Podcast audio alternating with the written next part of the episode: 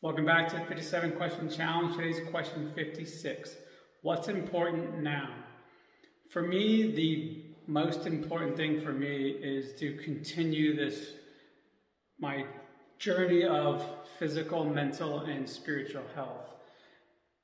The reason that's the most important is because as I'm getting that stuff better, it just gives me more and more confidence and just reminds me of my mission to be able to support and help and and bring other people along this journey too and, and help them feel better about their position and what they're doing and think better and just kind of improve.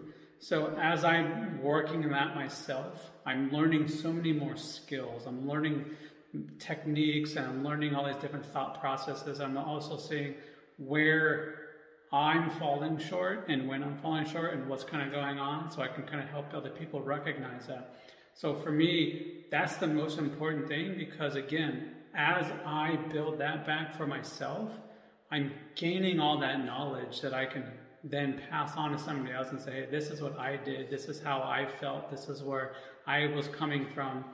This might help you, and if not, then let's figure out what you can do then to be able to do that. So that's why I say that's the most important thing. Because again, as I kind of get to that, as I work on myself, I can't help somebody else if I haven't worked on myself first. So that's to me the most important thing. So, what about you? What is the most important thing for you right now?